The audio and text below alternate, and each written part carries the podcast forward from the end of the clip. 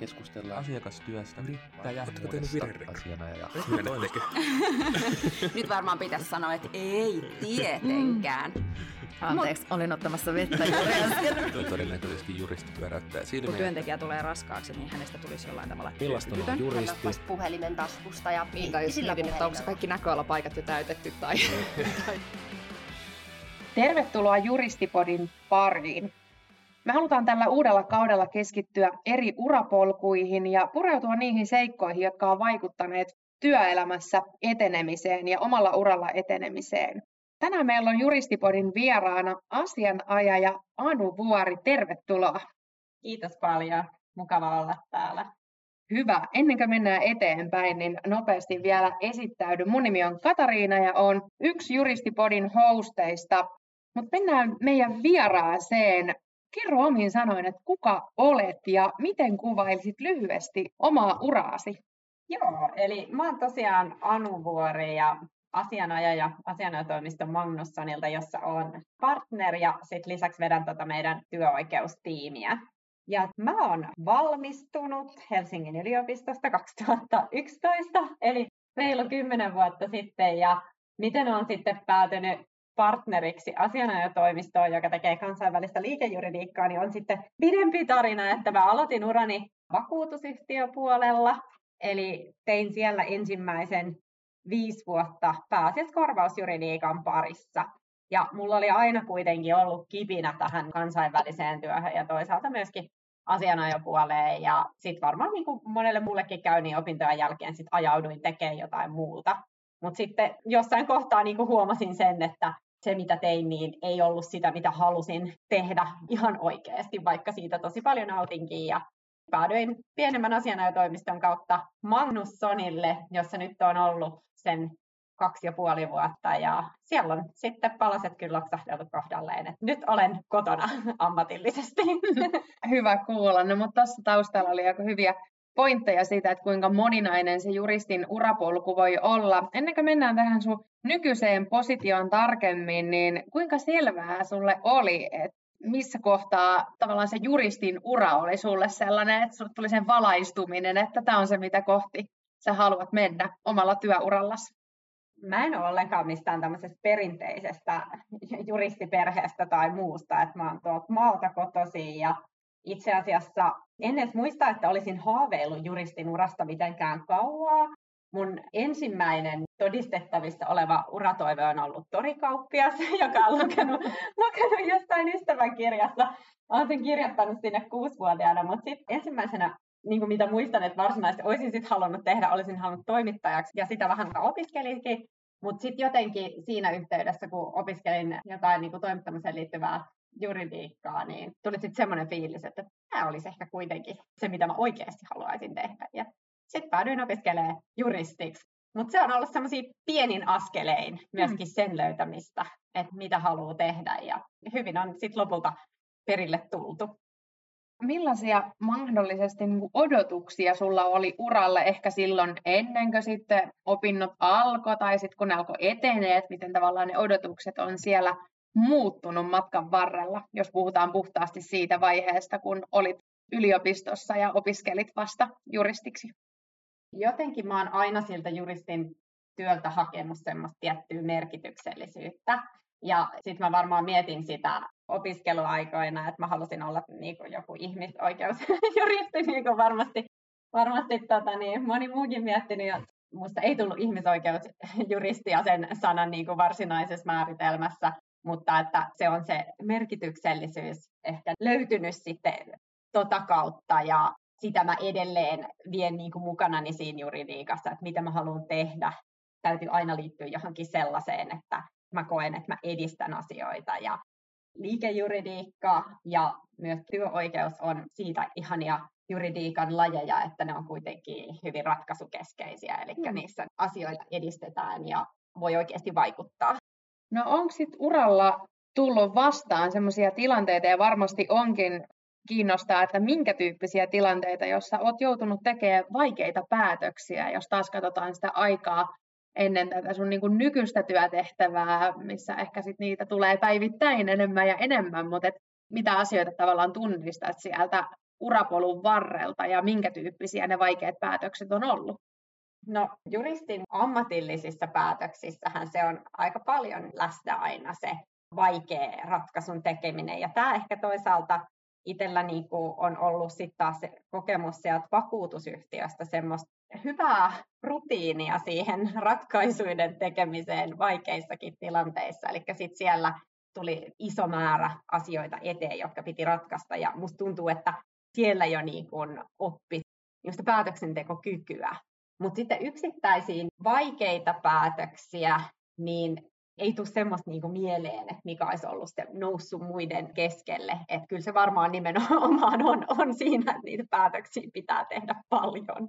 Totta, että on vaikea niinku erotella sitä, että mitkä tavallaan, kun se on jatkuvaa päätöksentekoa ja sitä ratkaisuiden edistämistä, niin se on niin kiinteä osa sitä työtä, että ylipäänsä sinne pystyy selviytyy, menestyy ja etenee asioissa, niin se vaatii niin kuin käytännössä aika kiinteästi sitä jatkuvia päätöksentekovaiheita ja prosesseja. Joo, se on juuri näin. No tuossa vähän jo viitattiinkin aiemmassa keskustelussa näihin ehkä niin kuin odotuksiin uran osalta. Miten sun mielestä uravaatimukset on muuttunut sitten taas sun oman uran aikana? Nyt viittasit tässä, että olet ollut vakuutusyhtiössä ja sitten sä oot hoitanut yksityishenkilöiden rikosasioita ja, ja nyt niin kuin nykyisessä työtehtävissä hoidettaisiin niin kuin liikejuridiikan kentässä työoikeutta ynnä muuta, niin mitä sellaisia uravaatimuksia sä bongaat ja pystyt tunnistamaan sieltä, että miten ne on muuttunut ehkä niin kuin nyt siitä näkökulmasta, että olet ollut eri juristirooleissa, mutta sitten samalla myös sun jo pitkähkön uran aikana on tapahtunut jo juristiprofessiossa muutoksia. No joo, siis tietysti tälläkin alalla se, että tekniikka on yksi tietysti semmoinen, että täytyy yhä enemmän osata käyttää ja hyödyntää tekniikkaa, mutta sitten ehkä semmoinen, mikä on vielä tullut lisäksi, niin on varmaan se, että kyllähän asiat menee paljon nopeatempoisemmaksi. Hmm. Että oletusarvohan on, että sähköposteihin vastataan tosi nopeasti ja eikä pelkästään ehkä sähköposteihin, vaan erilaiset pikaviesti. Ehkä se on semmoinen, mihinkä joskus herää, että tämä on ehkä semmoinen, että koko ajan täytyy olla semmoinen valmiimpana reagoimaan mm. johonkin. Mm. Et se ehkä niinku isona tekijänä, mutta sitten se juridiikkahan on kuitenkin aika samanlaista. Että ehkä siinäkin voi olla, että lainsäädäntö saattaa tulla nopeammalla syklillä, uudistetaan ja nyt on tietysti ollut koronakriisiä ja muuta, jossa on tullut todella nopeallakin aikataululla paljon uutta sääntelyä, mutta sinänsä se juridiikan ydin on pysynyt samana, mutta ehkä se on ylipäänsä se semmoinen niin kuin nopea temposuus. Joo, toisaalta aika hyvin kuvastaa sitä tämän hetken yhteiskunnan tilaa myös ja semmoista, missä tuntuu, että eletään yhä vahvemmin suorituskeskeisempää, nopeampaa ja, ja reaktiivisempaa, niin se sitten varmasti aika hyvin heijastelee tuolla sunkin työkentässä ja ylipäänsä koko juristiprofessiossa, että ollaan havaittu niin kuin hyvin samoja asioita ja tietyllä tapaa, että se tuo sitten myös vaatimuksia siihen, että millainen henkilö onnistuu työssään ja minkälaisia henkilöominaisuuksia myös sitten ammatti vaatii, että se myös tuo mukanaan sellaisia asioita, jotta pystyy suoriutumaan niistä vaatimuksista, mitä sitten ehkä ulkoapäin tulee. No hei, mennään sitten tähän sun nykyiseen tehtävään vähän tarkemmin. Kerro vähän, että miten olet mielestäsi päätynyt tai mitkä asiat on vaikuttanut siihen, että sä oot päätynyt tähän sun nykyiseen tehtävään. Mitä sä hoidat Magnussonilla tänä päivänä ja mikä on sun niin kuin nimike? Joo, eli mä oon tosiaan partner ja head of employment ja vedän meidän työoikeustiimiä, mutta teen myöskin samalla sitten töitä riita-asioiden parissa ja jonkin verran muun juridiikkaa, että sopimusjuridiikkaa ja mitä yleisesti yrityksillä on, mutta työoikeus ja riidanratkaisu on sitten ne niin kuin isoimmat työllistäjät. Ja niissä kyllä on, on ihan niin kuin kaikenlaisissa projekteissa mukana, että paljon on työoikeudellista selvitystyötä, erilaisia työoikeudellisia prosesseja asiakkaille selvitetään, mutta sitten tietysti työoikeuteen liittyvää riidanratkaisua, ja lisäksi sitten riidanratkaisu muullakin saralla, että käräjäprosessia ja myöskin välimiesmenettelyitä hoidon. Ja mä oon Tampereelta, jos ei se vielä tullut, tullut selväksi, niin mä myöskin vedän tota meidän Tampereen toimistoa. Eli siellä meillä on myöskin tiimi, jonka sitten päivittäisissä asioissa autan.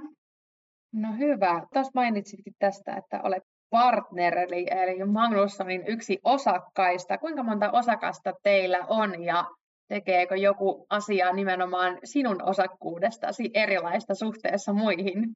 Meidän toimistossa on kuusi osakasta ja mut on kutsuttu osakkaaksi vuoden vaihteessa ja on sitten tätä Magnussonin tuoretta osakaskuntaa ja sitten tosiaan edustan täällä osakaskunnassa myöskin osaltani naispuolisia henkilöitä. Niin, se on ihan totta, että edelleen niin kuin asiana toimistossa vallitsee se tilanne, että naisosakkaiden määrä on huomattavasti pienempi suhteessa miesosakkaisiin, olkoonkin se sitten ehkä niin kuin juristiprofessiossa kysymyksen asettelu niin, että miksi, mutta ehkä se miksi-kysymys ennemmin niin, että onko jotain erityisiä syitä nyt suhteessa. Esimerkiksi puhutaan paljon siitä, että miten niin pörssiyhtiöiden hallituksissa pitäisi ennemmin pyrkiä siihen, että on niin kuin tasapaino naisten ja miesten välillä, mutta koetko, että on jotenkin eri asia pohtia nimenomaan asianajotoimistokontekstissa siitä naisten ja miesten ikään kuin suhdetta tavallaan niin kuin määrän osalta? Niin, se on tietysti varmasti, että fakta on, että naisia on vähemmän osakkaina ja siihenhän ei sisälly mitään semmoista niin kuin sääntelyä, että naisia pitäisi olla tietty määrä ja se on vaikea kysymys. Itse kokee, että on, on oikeastaan koko työuransa ollut sellaisissa työyhteisöissä, joissa ei ole ollut sukupuolella mitään väliä. Ja ehkä sitä asiaa ei ole koskaan tullut niin kuin tarkasteltua niin paljon siitä näkökulmasta, että enemmän on ollut sen tyyppinen mentaliteetti, että parhaansa tekevät pärjää ja, ja se oma kokemus on tällainen, mutta se on tosi relevantti kysymys, että miten sitä edes tulisi lähestyä. No mitä jos me mennään vähän vielä taaksepäin tässä oikeastaan tuohon alkuun ja kysymyksen asetteluun, niin mitä ylipäänsä naisjohtajuus sulle merkitsee tai minkälaisia mielikuvia se niin kuin teemana herättää? Itse asiassa on aina ajatellut asiasta niin, että tarviiko sitä asiaa edes miettiä sen kautta, että mikä on, on johtajan sukupuoli tai muuta, että, että lähtökohtaisesti tehtävissä pitää olla ne henkilöt, jotka siitä nauttii ja jotka siinä pärjää ja jotka siinä on parhaita ja oikeita ihmisiä.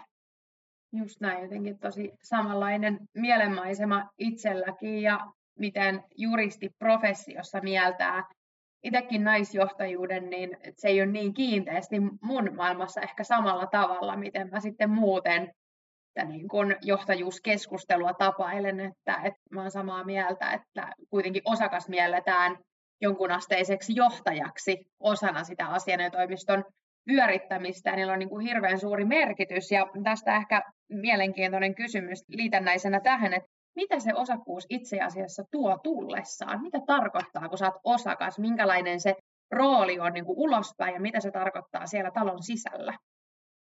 Isoin yksittäinen nimittäjä on tietysti vastuu. Ja vastuu tietysti tarkoittaa taloudellista vastuuta, mutta se tarkoittaa vastuuta asiakkaista, se tarkoittaa vastuuta työkavereista, se tarkoittaa vastuuta varmasti kanssaosakkaista, että kyllä se on niin kuin yksittäinen ehdottomasti tärkein tekijä, joka liittyy osakkuuteen. Kerroitkin siitä, että vedät Tampereen toimistoon ja teillä on siellä tiimi, niin mitä vaatimuksia tavallaan he asettavat sulle, että ootko sä heidän suora esihenkilö vai miten muut osakkaat ikään kuin, minkälainen rooli heillä on suhteessa taas sitten tähän sun tiimiin? Joo, eli Tampereen tiimi olen heidän suora esihenkilönsä ja sitten varmaan niin kuin ehkä monessa muussakin asianajotoimistossa, niin totta kai ihmiset tekee töitä myös muille osakkaille. Eli siinä on sitten semmoinen, että varmasti työntekijät saavat siinä aika monenlaista ja se on myöskin heille semmoista isoa vaihtelua, että siellä on toisaalta sitä niin kuin substanssijohtamista toimeksantojen parissa, mutta sitten on ehkä sanotaanko henkilöstöjohtamista tai esihenkilötyötä ja sitten ne voi olla ihan erilaisia ihmisiä erilaisia toimintatapoja voi olla heillä myöskin. Et siinä on, on kyllä varmasti niin kuin kestämistä siinä määrin myöskin työntekijöiden puolelta, että vauhdikas ja monipuolinen maailma. Kyllä, joo, ja varmasti siinä tulee sellaista niin kuin mentorin roolia, suunnannäyttäjän roolia, että sillä on hirveästi merkitystä, miten sen oman pelin pelaa ja miten sitä omaa tehtävää, millä intohimolla ja palolla, että se on varmasti semmoinen, minkä on määrä tarttua sitten jossain määrin myös sinne tiimiin ja haluat, että se heijastelee sinne heidänkin työhön ja, ja niin kuin olet semmoisessa roolissa, joka myös mahdollistaa heidän onnistumisen ja kasvun siinä urapolulla. Joo, kyllä nimenomaan se on, on juurikin näin, että kyllä se tietysti aina voi suhtautua itsensä omaankin tekemiseensä kriittisesti, että onnistuuko siinä sitten päivätasolla, mutta kyllähän se niin kuin suurin haave esihenkilönä tai osakkaana on, että kaikki saisi tehdä sellaisia asioita, joka on heidän intohimoansa ja kaikki nauttisi työstänsä ja se, että ihmiset sais ammatillisesti toteuttaa niitä unelmiansa. Että sehän on tavallaan työn suola, joka ohjaa. No palataan vielä tuohon, kun kerroit, että sut kutsuttiin osakkaaksi, niin millainen päätöksentekoprosessi se sulle oli? Millaisia ajatuksia sulla kävi silloin mielessä ja miten sä pohdit siihen tilaisuuteen tarttumista? En miettinyt hetkeäkään.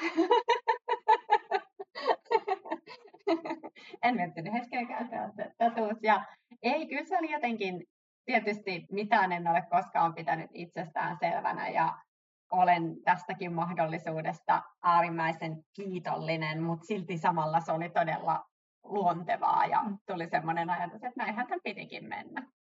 Niin ja sitten toisaalta menestyminen ja kaikkiin tilaisuuksiin ja tilanteisiin tavallaan niihin lähteminen mukaan, niin vaatii aina jonkunlaista riskinottoa, että ilman sitä ei oikeastaan tapahdu muutosta eikä välttämättä siellä uralla etenemistäkään ainakaan silleen, että tapahtuu mitään merkittäviä muutoksia, varmasti luontaisia ja sellaista orgaanista kasvua niin sanotusti siinä omalla työuralla tapahtuu väkisinkin siinä, kun kehittyy ja substanssi kehittyy, mutta sitten varsinaisesti, jolla on niin kun merkitystä taas sit isommassa mittakaavassa, niin se vaatii sitä omaa aktiivista otetta ja, ja myös tarttumista sellaiseen ehkä tuntemattomaan ja johonkin uuteen.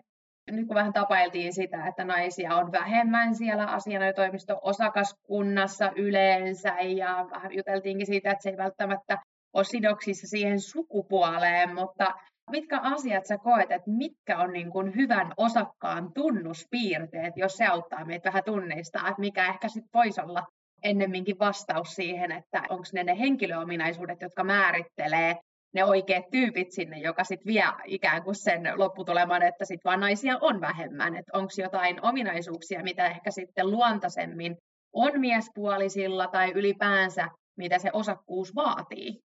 Joo, mä en ole, en ole niin näitä piirteitä ehkä osannut kategorisoida, että onko ne tyypillisemmin naisten tai miesten luonteen piirteitä, mutta itse ajattelen niin osakkuudesta, no tuosta vastuusta puhuin, ja onko se sitten luonteen piirre vai onko se jotain, jotain muuta, mutta se, että puhtaasti miettii niitä ominaisuuksia, niin asenteen pitää olla samaan aikaan sekä nöyrä että rohkea, ja en tiedä, onko tämäkään luonteenpiirre, mutta kyllähän sun pitää olla tosi kiinnostunut juridiikasta, koska viime kädessähän tämä on juridiikkaa ja asiakkaiden palvelemista ja auttamista sen juridiikan keinolla. Ja sit, jos siihen tulee niin kuin stoppi, että nyt mulle onkin ihan saman tekevää, että miten tämä asia, miten tätä lakia sovelletaan, niin sitten voi olla, että siitä työstä ei nauti.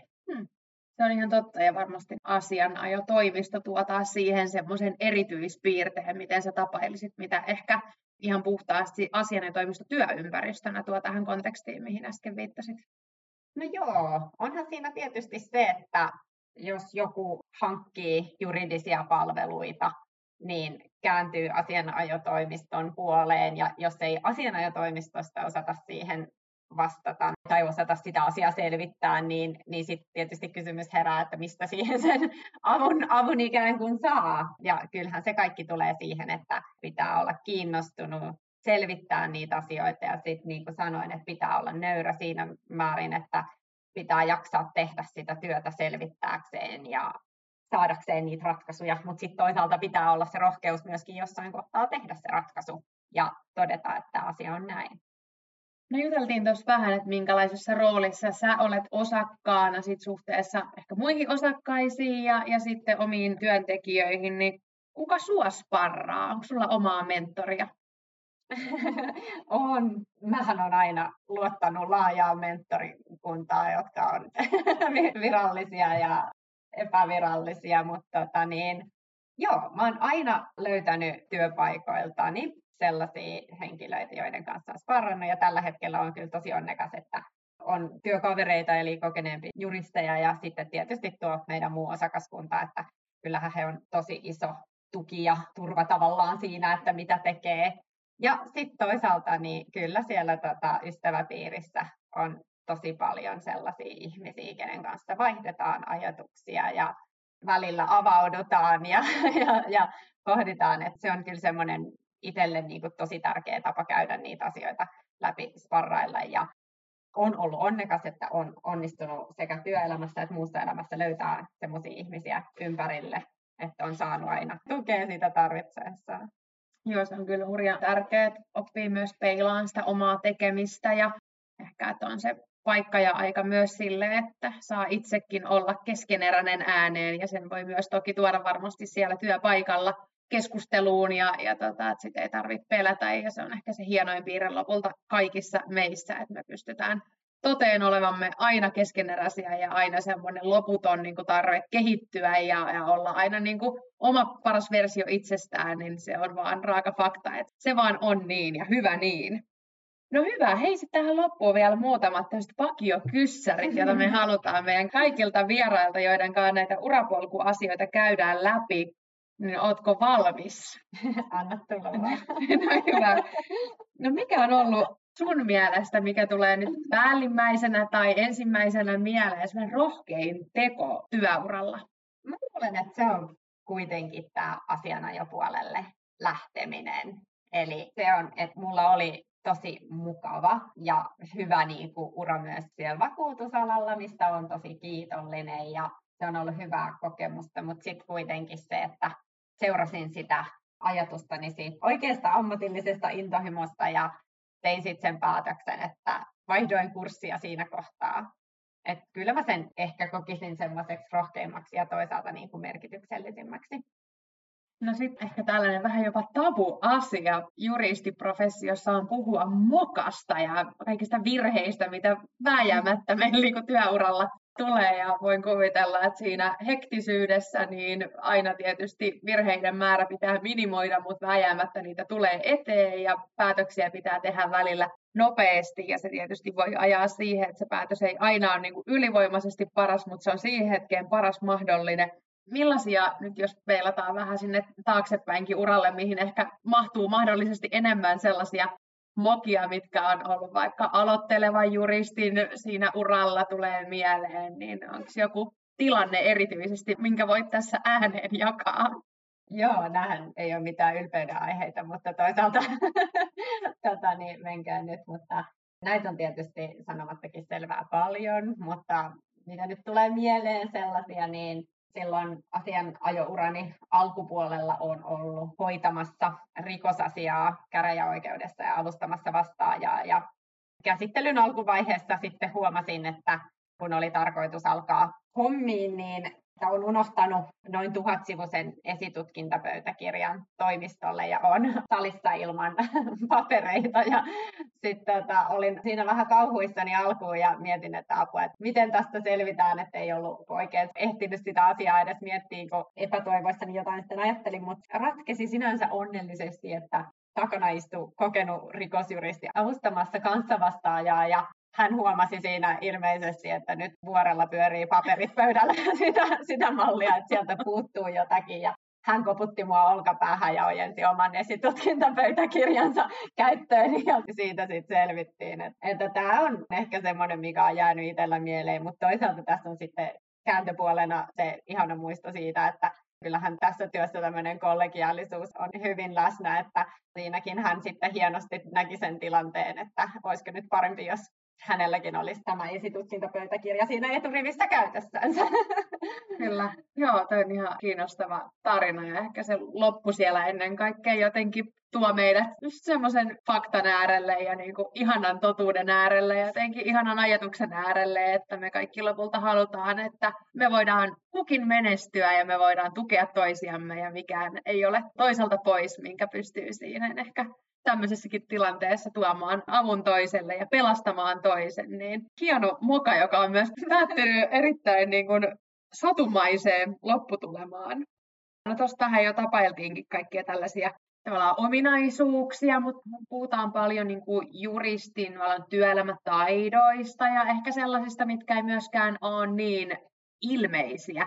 Niin millaisia ehkä yllättäviä taitoja sä jatkuvasti huomaat tarvitsevas siinä sun pelikentällä, eli siellä sun työarjessa, mikä ei ole niin tavallaan automaatio, mitä me mietitään? Kyllä se varmaan on semmoinen tilanteen hallinta ja vaikka tämmöinen multitaskaushan on tosi huonossa maineessa ja mä tavallaan ymmärrän sen, mutta sitten ehkä siitäkin voisi niinku jalostaa semmoisen paremman version, joka olisi sit positiivisella tavalla, että pystyy pitämään kokonaisuutta hallinnassa.